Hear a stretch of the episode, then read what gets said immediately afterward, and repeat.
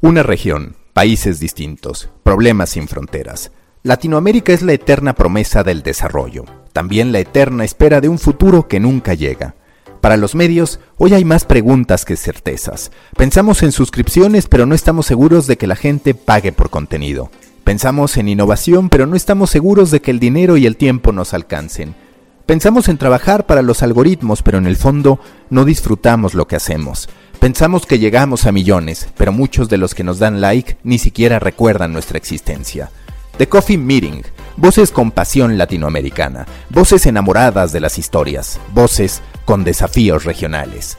Yo soy Mauricio Cabrera y este es The Coffee Meeting con Jorge de los Santos desde Estados Unidos, Hernando Paniagua desde Colombia y conmigo desde México. The Coffee Meeting es un podcast de Story Baker por Mauricio Cabrera. Comenzamos. Primer episodio en este 2021 de The Coffee Meeting, como desde el año pasado, con Jorge de los Santos desde Estados Unidos y Hernando Paniagua desde Colombia. Me da mucho gusto en esta ocasión saludar a Marcelo Gantman, quien está emprendiendo a través de Big Data Sports, una empresa que construye lo que ellos llaman Sporty Telling, como storytelling basado en datos y también a través de múltiples formatos digitales. Marcelo, yo ya di una explicación rápida, por así decirlo, de qué es Big Data Sports, la que se puede leer en el perfil de Big Data Sports y demás, pero ¿de qué va Big Data Sports? ¿Cómo es que tú dices, a ver, me gustaría terminar haciendo esto, creo que hay una oportunidad detrás de este ecosistema sobrepoblado del deporte, para hacer algo que tiene que ver con contenidos, pero ser lo suficientemente diferente o lo suficientemente astuto para encontrar nuevas avenidas de negocio que no pasen por los esquemas tradicionales que tan sobrepoblados se encuentran? Bueno, muchísimas gracias, Mauricio, gracias a todos por la invitación. Me parece que has dado en la clave de algo que nosotros buscamos que se identifique cuando se habla de Big Data Sports, que es el Sporty Telling con datos, ¿no? Es un juego de palabras, porque Big Data Sports comenzó hace ya algunos años, en el año 2017, con esto que estamos haciendo ahora, que es un podcast. Ahí comenzamos con Agustín Jiménez, mi partner en ese emprendimiento, que es buscamos reflejar en aquel momento cómo los deportistas, cómo los atletas estaban convirtiéndose ellos mismos en usinas generadoras de contenidos, en empezar a conectar directamente con la audiencia. Ya no se trataba solamente de verlos en un campo de juego, sino de empezar a conocer directamente qué les pasa, cómo piensan, cuáles son sus gustos. Metiéndose directamente en el ecosistema de los medios y generando métricas asombrosas. Esa fue la primera parte y ahora, después de un tiempo, decidí llevar esa idea a un espacio más amplio y hace algunos meses comenzamos a generar Big Data Sports para empezar a justamente generar contenidos con esa mirada, con esa perspectiva de lo que es el deporte, que en los últimos años, como otras actividades y sobre todo del mundo del entretenimiento, ha estado atravesado por algunas palabras que ya están un poco gastadas, pero que hay que encontrar su valor, que es la innovación y sobre todo en el caso del deporte, cuando hablamos del juego en sí mismo, cuando hablamos de lo que sucede a nivel de performance, una revolución tecnológica que todavía se está dando y nosotros desde acá de la Argentina nos parecía que era interesante el momento, que era importante registrar ese momento, sumergirnos, contarlo, hablar con los que lo están llevando adelante y a partir de eso creo que bueno, lo que se busca a todo el mundo, generar una audiencia, generar un público que sintonice con esa propuesta que tenemos. Oye, Marcelo, aquí Jorge de los Santos, un placer. Platícanos un poquito más de cómo utilizas el Big Data, o sea, ¿qué son estadísticas o tanto de jugadores o históricas? ¿Y cómo le haces un poquito más metiéndonos ya a las ramas, ¿no? de cómo es el Big Data en deportes? Sí, ahí hay algo que siempre es bueno aclarar. No siempre cuando se habla de deportes en el hablamos de Big Data. No, me parece que el término Big Data, y para nosotros es una marca desde ya, tiene que ver más con un genérico, pero cuando se juegan 90 minutos de un partido de fútbol no hay Big Data. La verdad que inclusive a lo largo de todo un campeonato puede ser que no haya Big Data, porque ahí deberíamos entrar más específicamente en la definición de qué se entiende por Big Data y qué es Big Data en el deporte y qué no lo es. Así todo hay Big Data en el deporte, no vamos a decir que no lo hay, pero lo que hacemos nosotros es tratar de utilizar los datos primero para contar historias. Yo creo que hoy no hay ningún análisis de un evento deportivo que esté completo si uno no usa los datos. No digo que estén mal hechos, digo que están incompletos. Cuando uno habla de un partido de fútbol, si después no contrasta sus percepciones con los datos, esa mirada está incompleta, porque ahora tenemos una información que antes no teníamos. De lo que sí podemos hablar es de estadísticas avanzadas. Por ejemplo, para dar un caso muy concreto, hace unos días se jugó el primer Boca River del año aquí en la Argentina. Además, hacía tiempo que Boca River no se enfrentaban. Y nosotros rápidamente publicamos un informe donde dábamos cuenta de cómo había sido el partido, por ejemplo, con datos muy sencillos, pero que forman parte de las estadísticas avanzadas, que se había jugado 55 minutos de tiempo neto del partido y que eso estaba por encima de la media de cuánto tiempo neto se juega el fútbol aquí en la Argentina, que River había tenido más posesión del balón, pero que esa posesión en un más de 85% se había registrado en la zona media de la cancha e inclusive en la defensa, con lo cual esa posesión no había sido lo suficientemente punzante como para dominar a Boca, cuando se entiende que en el fútbol un equipo que tiene la pelota está sometiendo al otro equipo que no tiene la pelota o que no tiene el balón. Bueno, ese es un abordaje que nosotros hacemos con el uso de los datos para contar el fútbol de otra manera. Pero también lo usamos para hacer investigaciones, para hacer informes que tienen que ver con cosas que pasan en la industria. Tenemos un newsletter donde el otro día, escribí sobre cómo Netflix había cambiado el mundo del deporte en el 2020 a partir de la pandemia, y respaldamos eso con datos. Muchas veces esos datos son públicos, han sido ya publicados quizás por otros medios o por otros que hacen investigaciones, pero nosotros buscamos darle un sentido a eso y explicar nuevos fenómenos que pasan en el deporte o en la industria, ¿no? Pero sobre eso te quería hablar, Marcelo, salvo por el sector de la afición que es realmente aficionado a las apuestas, pues hay un grupo muy grande que no le encuentra el verdadero valor a los datos en el fútbol. Ya como periodista deportivo que fuiste, que no vas a dejar de serlo, sabrás que en el béisbol, por ejemplo, todo es acerca de los números y es un deporte que está muy acostumbrado a las cifras y a las estadísticas. Sin embargo, nosotros en el fútbol somos como que incluso reacios a eso, como que tiene mucho que ver con ese rechazo al avance. También hay críticas al VAR, hay críticas a la tecnología. ¿Sientes de parte de algún sector de la afición que probablemente esa obsesión de algunos por la data en el fútbol es nociva, es contraproducente, porque nos aleja de ese instinto primario y animal que nos produce el fútbol, de la pasión, de la afición, del simple gusto emocional y no racional? Sí, eso sucede y hay muchas explicaciones para esa parte. Yo creo que la idea de que los datos o el uso de los datos están para matar lo más lindo que tiene el fútbol, que es la inspiración, la creatividad. Yo creo que es un mal abordaje. Los datos no están para eso.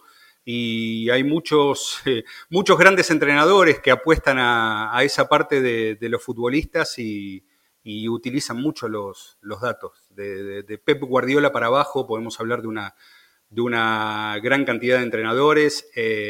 Arsène Wenger, cuando era técnico durante tantos años del Arsenal, fue uno de los primeros profesionales del fútbol en en usar distintos software y distintas herramientas que le permitiera evaluar el rendimiento de sus jugadores.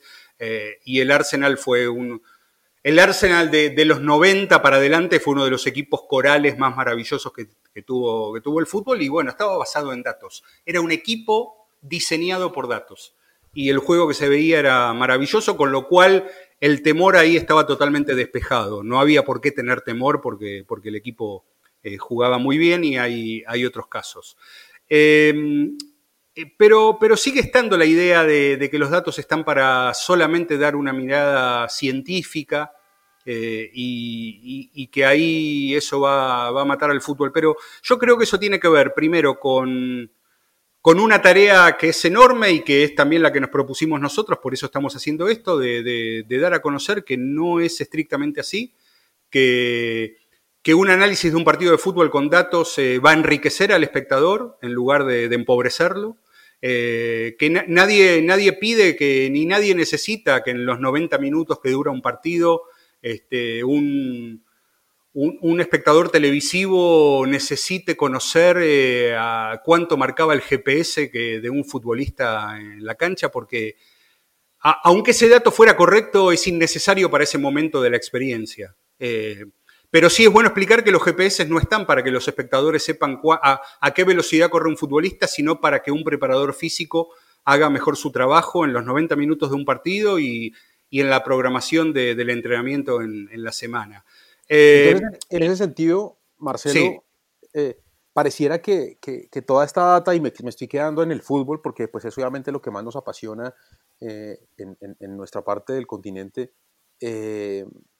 parece que estuviera reservada o a los apostadores, como dijimos antes, o a quienes trabajan en el mundo del fútbol, bien sea contratando jugadores o como empresarios o como médicos o en ese campo, pero no necesariamente al hincha. ¿Es así?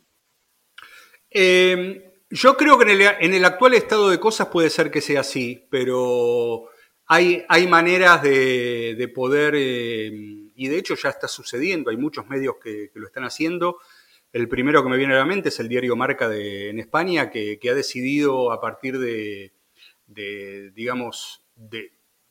toda esta avalancha tecnológica y de la gran información que hay a partir de las distintas compañías proveedoras de datos o incluso con métricas propias que generan las redacciones, empezar a darle valor a los datos para que ello llegue al consumidor final, que puede ser un lector o puede ser un hincha. Yo no veo por qué a un fanático del fútbol no le puede enriquecer saber quién fue el que le pasó más la pelota a quién durante un partido. Y esa es una información que al día de hoy todos los analistas de fútbol, cuando se van de una cancha, no saben decir quién se la pasó más a quién. Eso en el básquet es inconcebible. En otros deportes... Entonces hay una tarea por hacer. Por eso estamos hasta hace 4 o 5 años, la FIFA, por ejemplo, no tenía ningún área propia que trabajara con datos. Entonces, si no lo tenía la FIFA, ¿por qué lo va a tener el hincha, lo va a tener el espectador? Me parece que es un camino que se está iniciando y por lo menos nosotros de Big Data Sports estamos muy contentos de empezar a recorrerlo, ¿no? Y yo te quiero preguntar ahí, Marcelo, ¿hasta qué punto la ignorancia que tú mencionas en términos de no atender los datos, sobre todo viniendo de los medios de comunicación, es intencional? Porque, digamos, hay 2 tipos de ignorancia. El que en definitiva no sabe que ahí hay algo por explorar, y otros que pueden saber que ahí hay algo por explorar y deciden no hacerlo. Y lo digo porque es interesante este cuestionamiento, me parece. ¿Cuántas de las decisiones tácticas que hemos criticado hasta el cansancio a últimas fechas quizás en la data tendrían una explicación sobre cuando menos por qué lo hizo el entrenador? Queda claro que al haber un factor humano, no necesariamente que tú digas, no va a fallar el penal porque nunca lo falla, hablando de un caso bastante simple, eso no significa que va a ser anotado. Pero muy posiblemente, si atendiéramos un discurso, una narrativa mucho más influenciada por los datos, que no necesariamente guiada o dirigida 100% por los datos, hablaríamos de otro tipo de debates y no sería tan sencillo cuestionar a muchos técnicos, no sería tan sencillo cuestionar muchas decisiones. ¿Cuál es tu reflexión a este respecto sobre la posible ignorancia voluntaria de los medios de comunicación? Y del otro lado, sobre qué tanto los técnicos en efecto ya están utilizando la data. Por ejemplo, en México está Goldstat, que es una empresa de Guadalajara que prácticamente le entrega a cada uno de los equipos reportes muy a profundidad, que muchas veces nos podrían hacer ver que la falla, si así lo queremos ver, es más matemática que humana, porque seguro que muchos técnicos ya tienen fundamentos estadísticos detrás de las decisiones que toman. Sí, primero yo creo que hay de todo, entonces a veces hay ignorancia deliberada y otras veces hay una ignorancia, por lo que entendemos es la ignorancia, que es no saber algo o saberlo pero no comprenderlo. Yo creo que mucho de lo que pasa tiene que ver con eso, ¿no? Que hay, sí, ahora se sabe que hay software, que se capturan datos de los partidos, pero no se termina de comprender bien dónde puede estar la utilidad de todo eso. Al respecto, yo me quedo con una idea que amplifico cada vez que puedo y que doy crédito por hacerlo. En una de las entrevistas que hicimos en Big Data Sports, en nuestro podcast con Pepe Sánchez. Pepe Sánchez es un exjugador de básquet, exjugador de la NBA, campeón olímpico en Atenas 2004, cuando aquel seleccionado de básquet le ganó al Dream Team de Estados Unidos. Y él es un gran partidario del uso de los datos para la toma de decisiones, que en el fondo se trata de eso. Y una de las explicaciones que él da de por qué se respaldan datos, y es porque él dice que sabemos menos de lo que creemos. Nosotros cuando... Y los datos sirven para objetivizar situaciones. Bueno, ¿qué significa eso? Y cuando estamos observando un partido, nosotros creemos que capturamos todo lo que pasó ahí, que nuestra percepción no va a fallar, que así fue como lo hicimos siempre, ¿por qué vamos a cambiar? Si así fue como hice siempre una crónica en el diario, si así fue como hice siempre un comentario en la radio, un comentario en televisión, ¿por qué voy a cambiar ahora? ¿Qué me van a dar los datos que yo no tenga? Bueno, no sabemos. Entonces se trata de abrirse, de ser receptivo, de querer aprender cosas nuevas. Y la verdad que a veces eso es muy difícil, muchas veces es contraintuitivo. Hay gente que siente que se pone en riesgo cuando toda esa sabiduría que tenía viene a ser desafiada por nuevas maneras de hacer las cosas. Pero así todo, el fútbol, y esto sucede en la Argentina, sucede en México, sucede en Inglaterra y sucede en España o en Italia, aunque los datos demostraran que un entrenador tiene razón, aunque los datos demostraran que esa idea de juego estaba bien pensada y falló algo en la ejecución. Los climas internos, la relación con la prensa, la relación con los hinchas, con los abonados, puede poner en juego todo ese buen proyecto que los datos respaldan.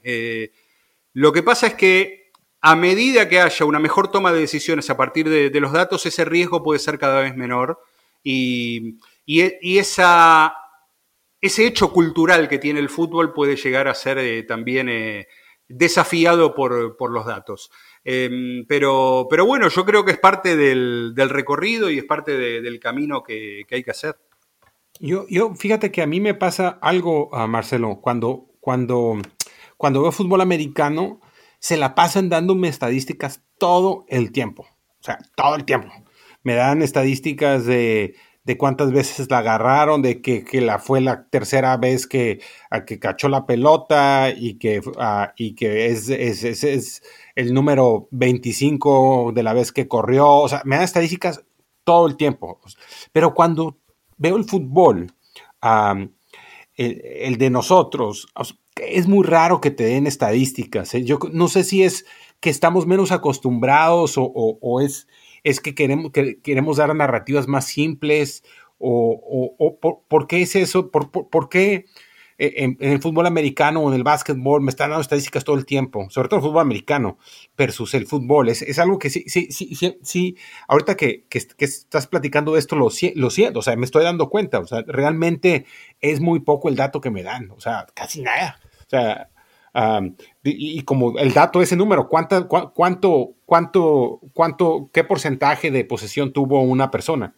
Es muy raro que no, o cuántos corners, o sea, me dan cosas muy generales, pero más particular, yo no siento que me lo estén dando, y a lo mejor es algo que a nivel mundial no estamos acostumbrados, ¿no? Así no vemos el fútbol, ¿no? El fútbol lo vemos más relajarnos y... O no sé si sea, Jorge, tal vez también, y como para ayudarte a completar la idea, no sé si sea tal vez que uno siempre cree que el fútbol es extremadamente particular, porque tú puedes encontrarte, y los has visto en los equipos que te gustan, un jugador que no corre, gordito, con exceso de grasa corporal, perezoso, y en un momento de pronto... todas las estadísticas en su contra, ¿no? Y en un momento mágico se voltea y tres caños, tres túneles, bicicleta y al ángulo. Sí, y gol, sí. Y se acabó, se acabó el totalmente. No sé si es porque los datos quitan la magia o qué es. O porque en el deporte, o porque en el fútbol en particular, no son necesariamente tan relevantes. Yo la pregunta que le quería hacer a Marcelo es si... Él, con el conocimiento que tiene de data y seguramente ha revisado los números de los grandes futbolistas del mundo, si nosotros nos dejáramos guiar por los números, los que sean, y no hablemos de números de títulos, ¿no? De cuántos goles hacen y nada, sino los números de los que creas que pueden servir, asistencias, remates al arco, kilómetros, velocidad, ¿el Balón de Oro seguiría siendo para Messi y para Cristiano o no? Bueno, de hecho ya Lewandowski ya apareció con sus números como para marcar diferencia también. Yo creo que hay varios temas que se desprenden de eso. Por un lado, lo que conocemos como los deportes americanos o los deportes norteamericanos, para ser correctos, son deportes donde la cuantificación muchas veces explica lo que pasó en un partido, lo que pasó en una cancha. Yo puedo agarrar una planilla de básquet y de la NBA y a partir de leerla y poder interpretarla puedo entender qué fue lo que pasó en el partido. Desde ya que no es lo mismo, nadie propone que esa sea la manera de ver el deporte, sino lo que queremos es todo aquello que nos hace vibrar, pero podemos comprender mucho de lo que pasó solamente viendo los números. En el fútbol no, los números no nos explican qué es lo que pasó en un campo de juego, entonces el desafío está en dar con los datos correctos que nos expliquen lo que pasó en un partido de fútbol. Ahí vuelvo al ejemplo del Boca River antes. Si yo digo, bueno, Boca River tuvo el 60%, el 65% de la pelota en un partido, y Boca tuvo el 35%. Presumo con ese solo dato que yo ya estoy diciendo que River fue superior a Boca, pero de lo que se trata es de ver cuándo sucedió esa posesión, en qué momento del partido. Estaban empatados, estaba uno ganando, estaban los dos con 11 jugadores, el otro estaba con 10. Ahí ya estamos hablando de estadísticas avanzadas. Y de todas maneras, de lo que se trata en todo caso es no solamente en dar con los datos que sean los que expliquen lo que pasó en un campo de juego, sino en dar con los datos que hagan más atractiva la experiencia para el que mira fútbol. Ese es el desafío. Entonces, si yo voy a lo que dan los capturadores de datos con tracking óptico como hay en los estadios europeos, yo puedo luego tirarle al espectador millones de data points de lo que pasó en un partido con recorridos de los jugadores y lo voy a ahogar en el océano de datos. Lo voy a ahogar y lo voy a perder. Entonces, el desafío para los que miramos el deporte a partir de los datos es no ahogar a nadie y dar los insights, dar las conclusiones, dar las ideas, que cuando yo luego vaya a una reunión con amigos, le pueda decir, lo lógico es darle la pelota a Messi, o eso es lo que haría cualquiera, pero El Barcelona sabe que Messi en promedio por partido toca 4 o 5 minutos la pelota. El resto de los 85 minutos Messi no tiene la pelota. Bueno, ¿qué pasa en el Barcelona cuando Messi no toca la pelota? Cristiano Ronaldo probablemente toque menos minutos que Messi la pelota, pero estoy seguro. Bueno, expliquemos Juventus cuando Cristiano Ronaldo no toca la pelota. Entonces, los datos no florecen solos, los datos no salen solos. Los datos están en quienes interpretan los datos y los que tengan algo para contar. Aquel que no tenga nada para contar, por más datos que le demos, no va a saber qué hacer con los datos. Entonces, va a contar, ¿qué va a contar? Lo que se hizo siempre, lo que le pareció a él que fue el partido. Entonces, a veces su percepción va a estar acertada, pero yo me atrevo a decir que la mayoría de las veces su percepción no va a estar aceptada y que va a estar diciendo una barbaridad, pero la verdad que en fútbol por lo general nadie paga el precio por decir una barbaridad. Y que ese punto, Marcelo, es mayúsculo, porque lo que tú dices es, a ver, simplemente enunciar un dato, que es lo que por ejemplo hace la televisión. La televisión te pone porcentaje de posesión, 52%, 48%. Te pone las estadísticas del medio tiempo y eso ya está en desuso porque ya en la mayoría de los casos lo que hacen es ponerte anunciantes en vez de esas secciones que antes sí estaban arraigadas. Cuando tú lo que propones es que haya una narrativa a partir de los datos o que contempla los datos, queda claro también que habría que transformar los tiempos en los que se genera contenido. ¿A qué voy? A que esta práctica es muy estadounidense. Los esquemas de newsletters, no solo de deportes como Axios Sports, como Huddle Up y como muchas más, sino también de otras aristas. Axios en su generalidad, digamos, es un gran caso. Pasa por una verdadera interpretación de datos, como tú decías, por una contextualización, por desglosar, por no presentarte un dato que es la historia, sino por detonar toda una historia a partir del dato. Y ahí, me parece, es donde hay muchos medios de comunicación y periodistas, por ende, que no están dispuestos a montarse a este tipo de dinámicas. Que hay otro punto que es relevante, a ver si coincides, Marcelo. Muchos de los periodistas o de los medios no tienen acceso a estas estadísticas, porque ¿qué pasa? Llegan los medios deportivos y dicen, a ver, voy a contratar al proveedor estadístico que me salga más barato para yo poder poner un ticker con el minuto a minuto, aunque ya nadie lo sigue y el simple concepto de minuto a minuto es 100% obsoleto, y estadísticas generales. Es decir, en ese contexto te enfrentas a que el periodista muchas veces no está ni siquiera bien dotado de esa data, que es el primer nivel, pero después vienen muchas más que se meten de manera directa a cómo se crea contenido deportivo.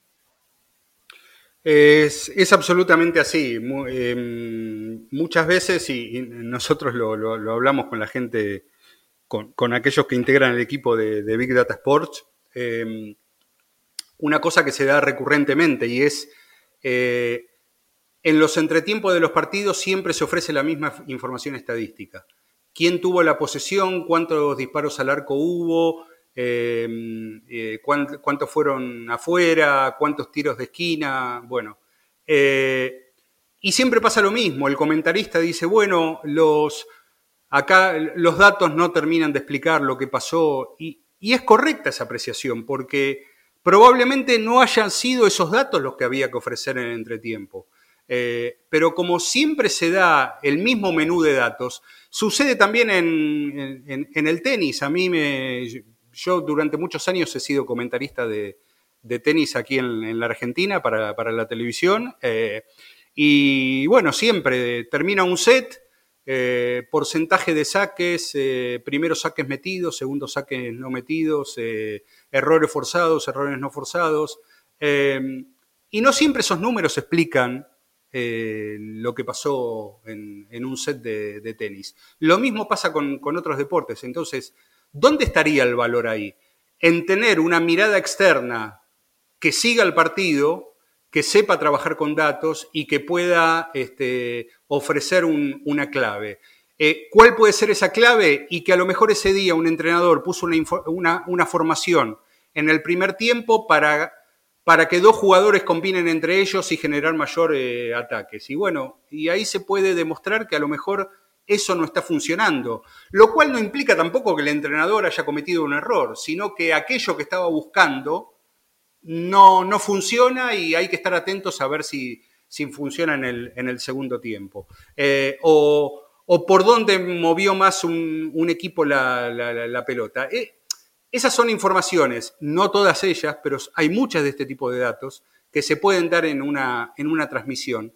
Y si no se lo pueden dar en el vivo durante la transmisión, sí se lo puede dar en cualquiera de los programas satélites que hay en torno a las transmisiones y a la compra de derechos. Y esa es una información mucho más valiosa y que se puede utilizar. El ejemplo que dabas de Axios es correcto. Axios en su newsletter y en sus verticales de deportes trabaja con datos de otros, pero le da un sentido, le da un contexto, le da una interpretación que muchas veces es superior a lo que quiso hacer el que generó esos datos, ¿no? Entonces ahí está la tarea por recorrer, ahí está la evangelización y ahí está el convencimiento.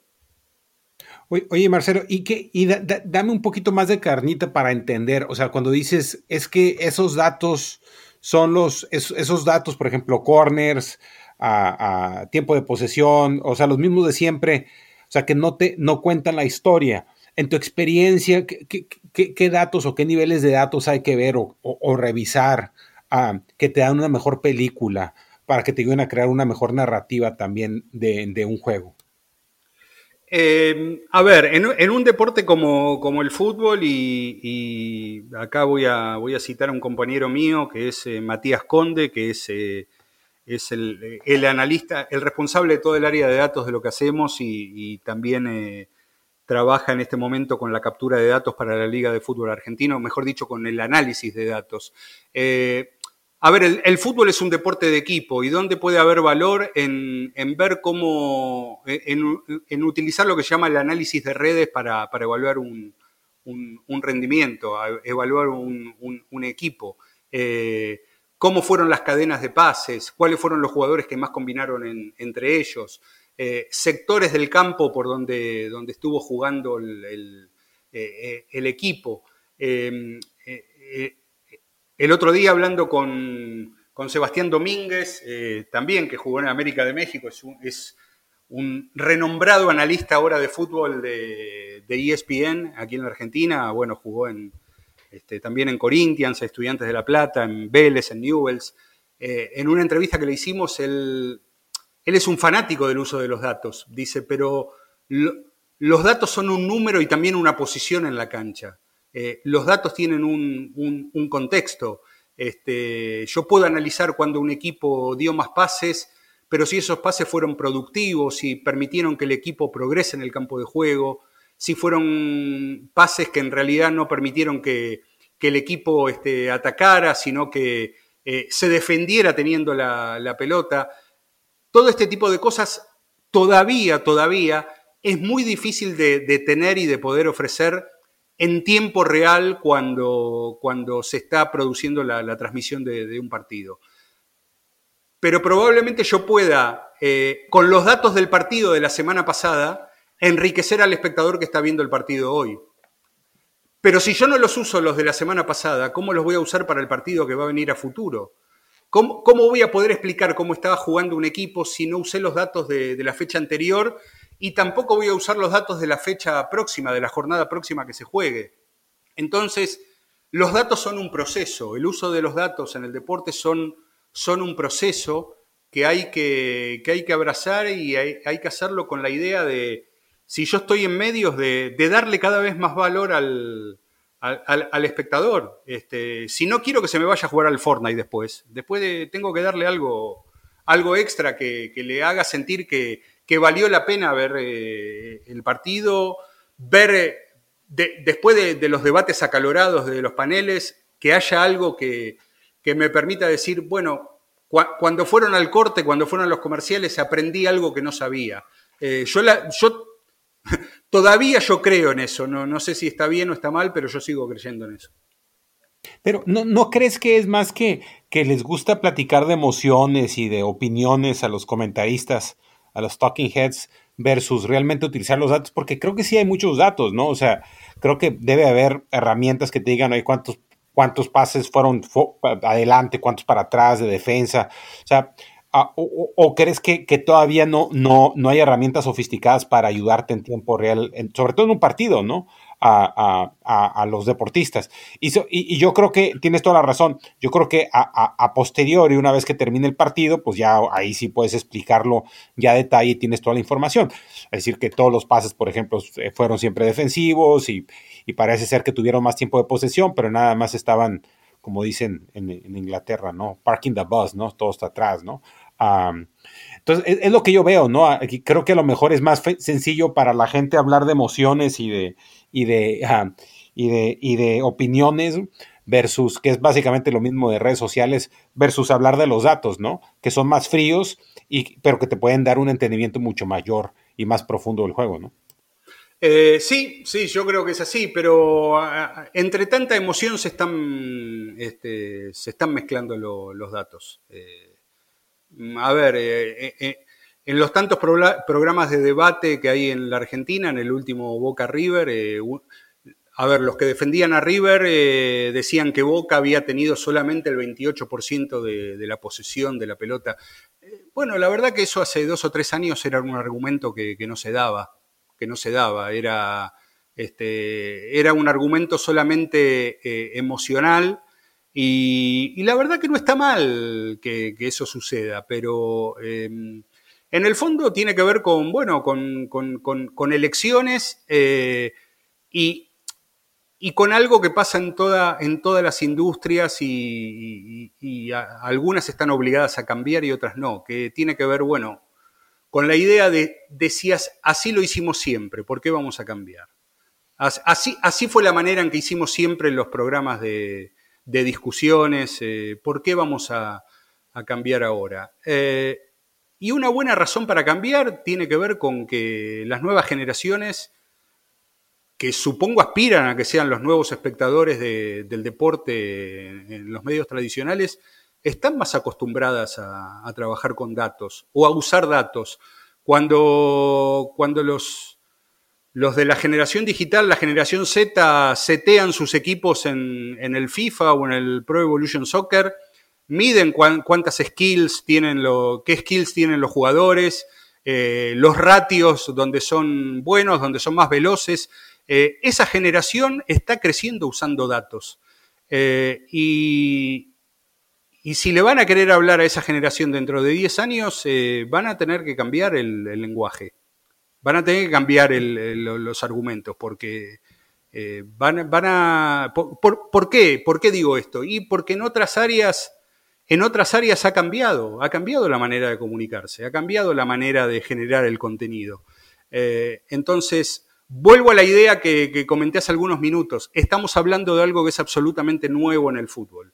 No es nuevo en otros deportes, pero es nuevo en el fútbol. En el Mundial de Rusia 2018 fue la primera vez que los entrenadores, la FIFA le permitió a los entrenadores tener tablets en los bancos y mandarles información.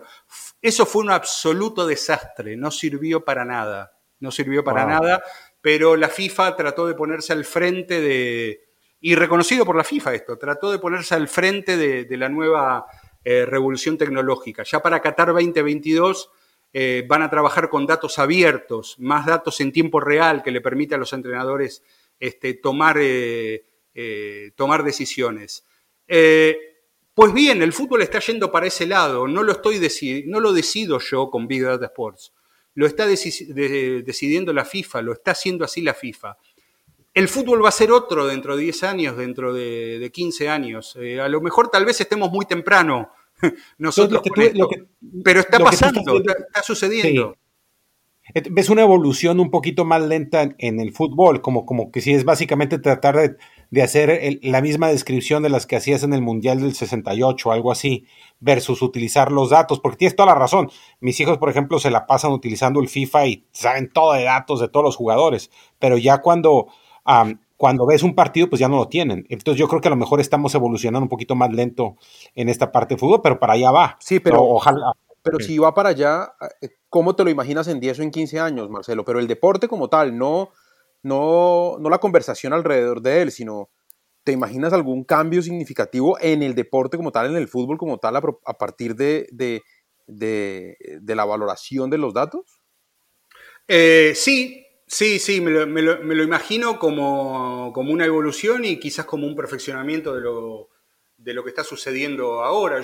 Ahora cualquiera de nosotros cuando mira un juego del deporte que sea, lo hacemos con un smartphone en la mano. ¿Por qué? Bueno, porque la capacidad de atención de 90 minutos de un partido está amenazada totalmente. Tenemos muchos estímulos y hacemos muchas cosas a la vez, lo cual está mal, pero bueno, las hacemos. Pero yo quiero saber más de lo que estoy viendo. Veo en Twitter a ver qué dice el líder de opinión al que yo sigo y al que yo le confío de lo que está pasando en un campo de juego. Eso no serán números, pero son datos. El espectador está pidiendo eso. No hay una ocurrencia, hay una demanda de eso.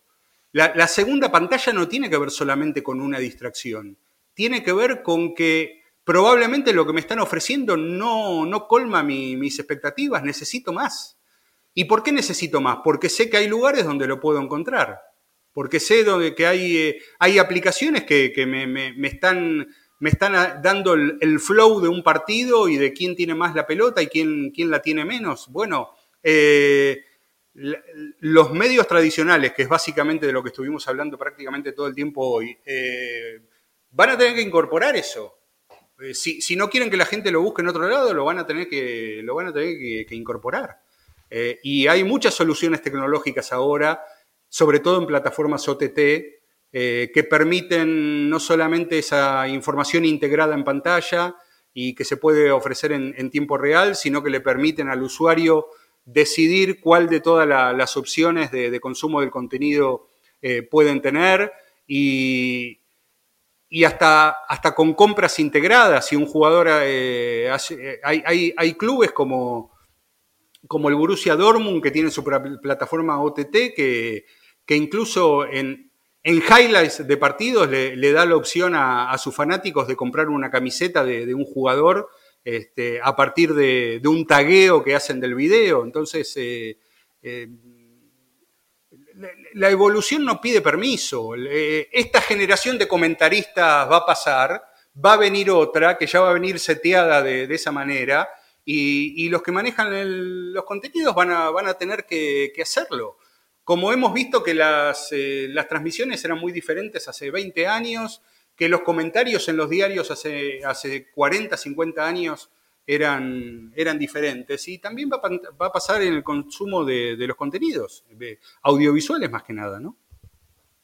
Y que aparte es curioso, Marcelo, porque mientras la generación de Pani se indigna cuando le hablas de datos, porque habla del fútbol como algo emocional y demás, por otro lado, cada vez vemos más que la aparición de estos datos, que la aparición de esta interactividad, de esta información integrada a la pantalla, pinta como el futuro ya ni siquiera necesario, sino obligado del deporte para poder seguirte atrapando. Es decir, hoy día hacemos mucho la separación entre el apostador y el aficionado que no mete nada de su dinero. Bueno, cada vez hay más análisis que dicen, es que el fútbol tiene que esforzarse, y todo el deporte profesional en sí, tiene que esforzarse por lograr convertir a sus aficionados en apostadores, aunque sea con montos menores, ya ni siquiera por el negocio que en sí mismo representa eso, sino porque es sin duda una narrativa adicional muy poderosa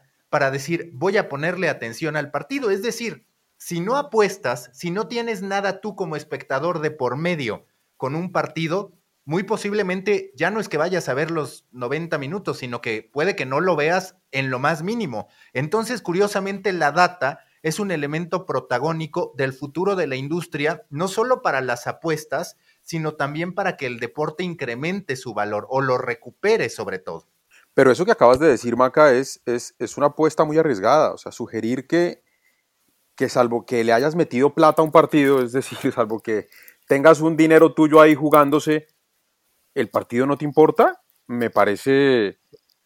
Bueno, pero está comprobado que en 90 minutos la gente hoy ya no le pone atención. No digo que todos van a estar ahí, pero no, sí que va a ser uno de los grandes ganchos para construir audiencia. Correcto, sí. Y de hecho yo creo que yo estoy de acuerdo contigo, Maca, en esto. Cuando voy al fútbol americano, al estadio, y estoy viendo el juego, estás así como de, ay Dios, y todo eso. No te, o sea, la verdad se siente diferente de cuando te están dando las estadísticas y te aplican de la narrativa todo el tiempo. Y la experiencia en la televisión termina siendo más rica de que estar sentado en el estadio. O sea, es diferente con el fútbol tradicional de nosotros, pero en el americano... O sea, ya las estadísticas son parte integral para poder tener la experiencia. Sí, yo creo que ahí se dan varias cosas.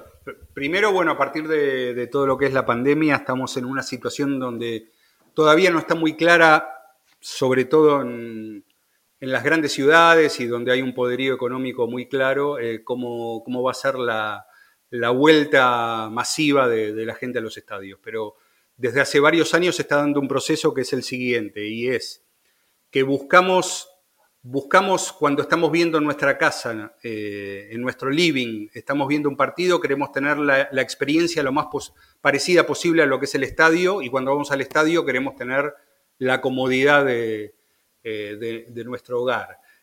A partir de eso, bueno, los grandes clubes del mundo están... hacen alianzas con compañías tecnológicas y están lanzando distintas aplicaciones, soluciones que permitan comprar el hot dog, comprar la cerveza o tener información adicional o poder tener, ya con el desarrollo del 5G, empezar a tener... el uso de la realidad aumentada para que cuando yo esté... con mi teléfono enfocando el campo de juego, pueda tener la velocidad a la que corre un jugador, todas cuestiones que van a enriquecer ese tipo de experiencia. Pero fundamentalmente lo que están buscando ahora todas las organizaciones deportivas es cómo capturan al fanático casual, cómo capturan al fanático que no... Porque el mindset que tenemos nosotros siempre es que yo... soy fanático de un club, a mí me interesa solamente lo que pasa con mi equipo, todo lo demás me resulta ajeno. Ahora pues bien, si juegan en la Argentina Independiente Racing y yo soy de Boca o soy de River, ¿qué tipo de vínculo puedo tener con ese espectáculo que supuestamente no tiene que ver con mi emoción y con mis sentimientos, con mi cultura incluso? Bueno, a lo mejor si yo apuesto a que uno de los dos equipos va a hacer un gol antes de los 10 minutos del primer tiempo, a lo mejor, bueno, el fútbol va a ganar un fanático casual que antes no le prestaba atención. Y en eso están todos ahora. El mundo de las apuestas lo pone claramente, pero los grandes clubes de fútbol, las franquicias de la NBA... están todo el tiempo buscando cómo capturan al fanático casual, porque saben que al hard fan y al fanático de siempre ya lo tienen, y la lucha es por no perderlo. Bueno, ahora se trata de capturar esos fanáticos casuales, y ahí entran las apuestas, los contenidos y los datos como distintas formas de atrapar ese interés momentáneo. Y que a ese respecto, Marcelo, yo también quiero comentar. Hablaste de una tendencia que es creciente. Podríamos decirle media commerce, que a mí me gusta mucho ese término, content marketing, que es el término más tradicional, o e-commerce, simple y sencillamente. Pero lo cierto es que, ya lo mencionabas con el caso de la Bundesliga, pasó con Queen's Gambit, de la que tú hablas también durante esta columna que hiciste, analizando cómo Netflix no solo construye series en torno a temas, sino que instala conversaciones, y yo lo llevaría también a otra plataforma que es experta en eso. Es decir, a diferencia de redes sociales como Facebook, como Twitter, como Instagram, donde digamos es la gente la que está generando contenido de manera recurrente, tenemos a un TikTok que agarra y dice, el challenge de ahorita va a ser este. y entonces instala conversaciones, que así es como hoy día se lanza la música. Tú haces, digamos, un paralelismo en el caso de Netflix. A Netflix se le ocurre construir una serie sobre ajedrez y entonces todos en el mundo estamos hablando como nunca antes de ajedrez. Nos pasó con The Last Dance, que es también un caso que mencionas, digamos, el caso protagónico de tu columna. Y ahora justo acaba de sacar algo que es 100% content marketing, que es Headspace y una serie sobre meditación. Entonces, en cierto modo, cada vez más nos vamos a enfrentar a cómo el contenido busca convertir a algo. Y el contenido deporte, sin duda, va a buscar o que estés gastando más en términos de compra de souvenirs, merchandising y demás, o que estés apostando. De hecho, una de las ideas de DAZN, solo para complementar lo que tú has dicho, es integrar las apuestas directamente en la pantalla. Y en el momento en que eso ocurra, que si lo pensamos hoy, los medios ya lo hacen de manera muy plana, muy sosa, es decir, aparecen los momios y te llaman a que en otra pantalla, que en otro dispositivo hagas tu apuesta, vamos a estar hablando ya de otro nivel para el deporte. Sí. Ahí es donde me atreví a discutir un poco la idea de que el deporte competía con Netflix. Que, a ver, tenemos claro que el tiempo, que es un bien escaso y limitado, que quizás antes teníamos para nuestras pasiones, ahora lo tenemos que diversificar con otras cuestiones. Y bueno, ahí Netflix tiene esa posibilidad de no solamente generar contenido, sino también intervenir en la agenda. Yo creo que esa es una gran tarea por delante, porque hay, particularmente para el deporte, eso le presenta oportunidades. Ha pasado también, por ejemplo, a partir de la serie del Sunderland, que en torno al equipo ha subido el turismo en la ciudad, a partir de lo que fue la historia del equipo. Pero bueno, también el otro costado es, bueno, lo que funciona con Netflix, ¿funciona para todos los demás? O si yo quiero replicar eso en otro lado, ¿lo voy a poder hacer también? Pero bueno, es algo que se está reflejando en este momento, es algo que está pasando. Particularmente, yendo al caso de Netflix, creo que es un fenómeno que se está dando en todos lados, y es que cada vez encontramos más producción local, que ya no estamos viendo el mismo Netflix en todos lados, más allá de que los grandes títulos y las grandes apuestas, Netflix se encarga de que nos enteremos y que todo el mundo se entere. Pero bueno, hay quienes dicen que Netflix es lo que era la televisión paga antes. Entonces, bueno, cada uno a lo mejor va a tener que buscar de qué manera estar presente ahí, ¿no? Y te quiero preguntar, Marcelo, después de analizar todo esto, de irte al valor de la data, ¿realmente va a ser importante el resultado deportivo? Entiendo que para algunos, entiéndase Real Madrid, Barcelona, sí, pero quitando a esos grandes equipos, ¿realmente qué tan importante va a ser el resultado? O incluso hablar de calidad. Lo digo porque justo yendo a los datos, te encuentras con que un Club de Cuervos, esta serie mexicana que internacionalizó Netflix, pues resulta que es el quinto equipo que más playeras vendió del fútbol mexicano durante todo un año. Por arriba de Cruz Azul, por arriba de grandes equipos mexicanos o muy reconocidos equipos mexicanos. Podemos ver, por ejemplo, si a mí me preguntas, además de The Last Dance, este documental de Jordan y demás, ¿cuál fue el mejor producto deportivo que viste durante el 2020? Te hablaría de Ted Lasso, una serie de ficción que si a mí me dices, ¿te quieres comprar algún elemento de merchandising de Ted Lasso? Sí lo haría. Tiene un estilo característico, te terminas haciendo fanático. ¿Cuál es tu opinión a ese respecto, entendiendo el poder de los datos y cómo los datos a veces te dicen, es que no hace falta hoy el título, no hace falta hoy un buen resultado para ser una pieza clave para la industria del deporte? Ya incluso hoy vemos a muchísimos futbolistas de los que quizás se habla con mayor insistencia por lo bien que lo hacen en Twitch. Me parece que un gran caso es el Kun Agüero, que de pronto de lo que pasa en el deporte, entendiendo también que es porque vivimos un año muy complejo en términos de fútbol. A ver, yo creo que lo que sucede ahí es que primero tenemos que coincidir, y creo que estamos todos de acuerdo, que el deporte forma parte de la industria del entretenimiento con sus propias características, sus propias reglas. Una organización como la NBA va a experimentar en formatos, en modos de consumo, en fragmentar los contenidos en su plataforma, pero dicen el juego jamás vamos a tocarlo, el juego va a seguir siendo el de siempre. Pero a ver, solamente un equipo sale campeón, como solamente un puñado de películas pueden ganar un Oscar, ¿y el resto qué hace?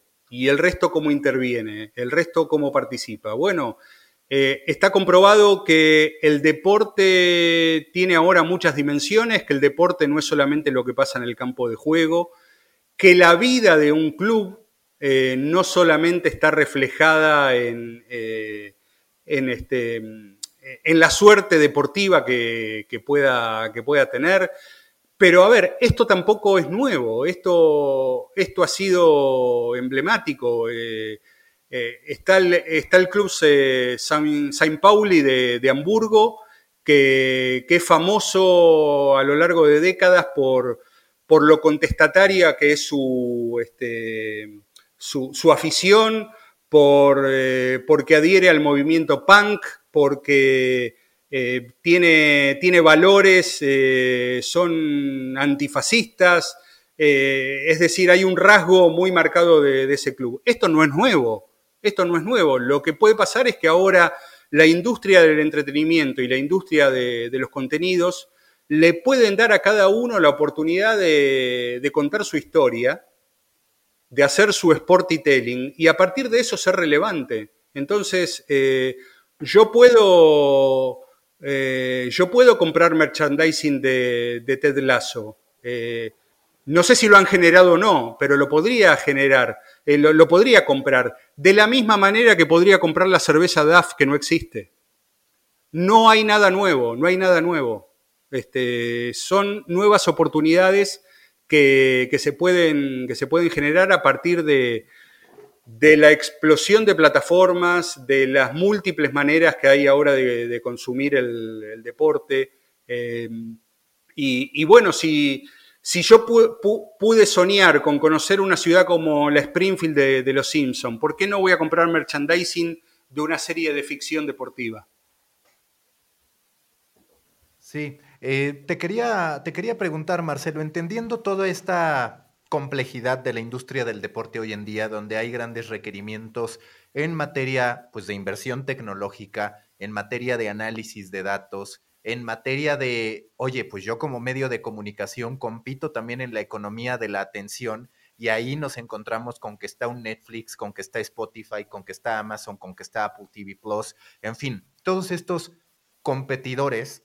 ¿Cuál es el modelo de negocio que tú visualizas para Big Data Sports? Que sé que por ahora pues está muy enfocado en ligas, en equipos, en marcas y demás, pero si puedes profundizar en él.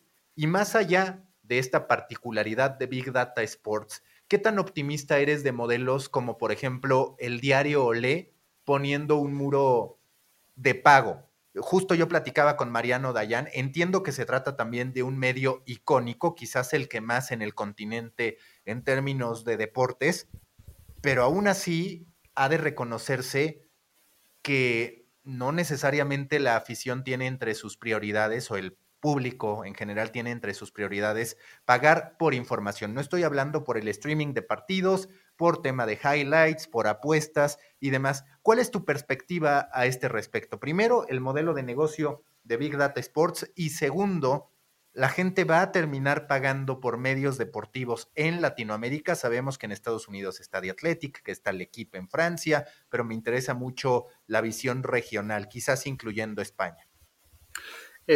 Yo creo que es una tarea difícil. Aquí la gente no está acostumbrada a pagar por los contenidos. no, digamos, no hay una cultura de poder lograr que los muros de pago sean la respuesta única a hacer sustentable un proyecto, pero me parece al mismo tiempo que también es un camino inevitable y que va a llevar tiempo, y dentro de unos años es probable que yo pueda pagar para acceder a un medio que me da información deportiva, porque de hecho las experiencias afuera indican que puede funcionar y que se está haciendo.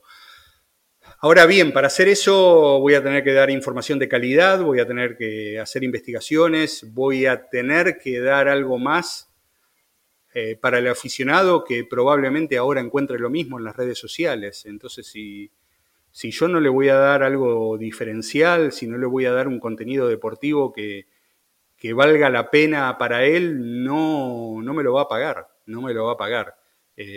va a ser muy, muy complicado. Particularmente nosotros en Big Data Sports, lo que estamos haciendo y lo que estamos construyendo, buscamos que funcione como un ecosistema. Muchas veces cuando se usa la palabra ecosistema se piensa en algo totalmente equilibrado y parejo, como se usa la palabra globalización, que se usaba antes, ¿no?, para dar una idea de que todo es redondo, y a veces la globalización está un poco más achatada en algunos lados y tiene más redondez en otros. El ecosistema a veces es parejito y a veces tiene algunas partes más débiles y otras más fuertes. ¿De qué se trata del ecosistema? Nosotros nos paramos en un lugar donde nos diferenciamos claramente en nuestro abordaje de generación de contenidos. Mostramos cuál es el valor de los datos para el uso del deporte en áreas que tiene que ver con gestión, que tiene que ver con fan engagement, que tiene que ver con performance. Generamos contenido en ese sentido, hacemos el podcast. El podcast, buena parte de las temporadas que hemos hecho lo hemos tenido patrocinado, por suerte. Y también hemos diseñado una estructura que tiene que ver con conocimiento, con enseñanza. Hicimos un acuerdo con una universidad aquí en Buenos Aires para que ahora no se puede de manera presencial, pero de manera online. Hicimos un programa que tenía que ver con el uso del Big Data en la industria del deporte y la gestión. Eso yo lo vengo haciendo hace 3 años. Hemos renovado el acuerdo para el año próximo para hacer también dos módulos de enseñanza. El primero de ellos va a ser en abril próximo, que tiene que ver con los distintos modelos de negocios que existen en la Fórmula 1, cómo tomar insights de la Fórmula 1 que puedan ser trasladables al funcionamiento de algunas compañías. La Fórmula 1 entrega muchos casos de éxito y de no éxito en ese sentido.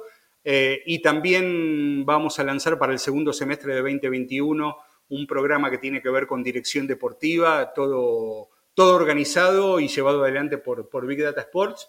Y en breve ya estamos cerrando algunos acuerdos de consultoría a partir de la mirada que tenemos nosotros con alguna gente de la industria del deporte, y esa es nuestra apuesta. ¿Existe Marcelo, alguna carrera dedicada específicamente a esto, más allá de la estadística? Sí, cada vez más.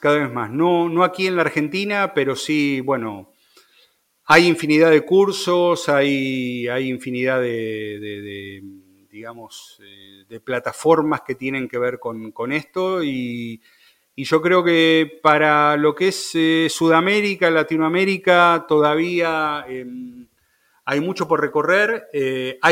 Sí, hay muy buena oferta en Europa, y ni que hablar de Estados Unidos con respecto a esto, pero en Europa, en España hay casos. Sucede como sucede con otras cosas. Muchas veces está un poco alejado de las posibilidades económicas de los aspirantes a seguir esas carreras o a estudiar ese tipo de especialidades vinculadas al deporte, pero Pero sí, hay ya oferta interesante en ese sentido.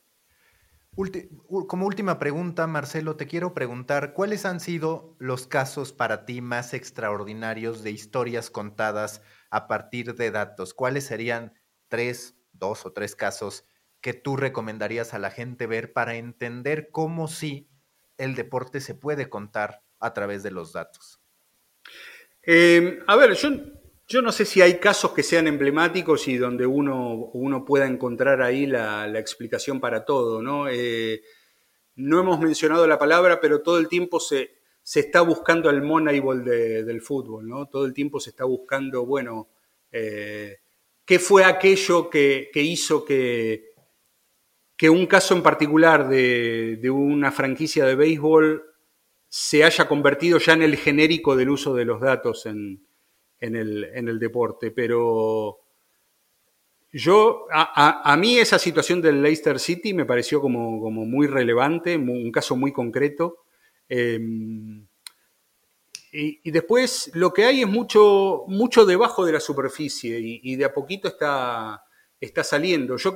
Yo creo que no hay manera de entender el estilo de juego del Liverpool de Jürgen Klopp si no se relevan los datos físicos de ese equipo. Me parece que ahí hay una explicación. Y yo creo que la cuantificación y la manera de conectar a los jugadores de un equipo que se ha hecho, por ejemplo, con el Barcelona de Guardiola, son casos muy concretos del uso de los datos para agregar valor y para decir, bueno, en el deporte que a mí me apasiona están pasando cosas muy interesantes que van más allá de mi mirada y que van más allá de mi pasión y de mi emoción. Antes hablabas de Goldstat. Yo seguí mucho y he hablado con ellos. Sé muy bien todo el trabajo que se ha hecho con el CITEC, en la Liga MX y en la Federación también, en la Selección Mexicana también. Y he encontrado casos muy felices de cómo explicar el juego a partir del uso de los datos.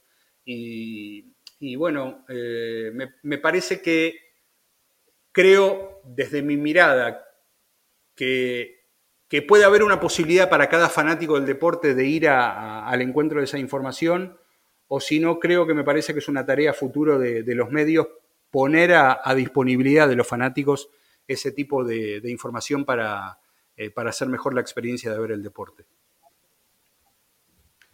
Listo, Marcelo. Muchas gracias. La mejor de las suertes con Big Data Sports. A nombre de Jorge de los Santos, desde Estados Unidos, de Hernando Paniagua, desde Colombia. Muchas gracias a Marcelo Gantman. Nos escuchamos en el próximo The Coffee Meeting. Hasta la próxima reunión. Yo soy Mauricio Cabrera.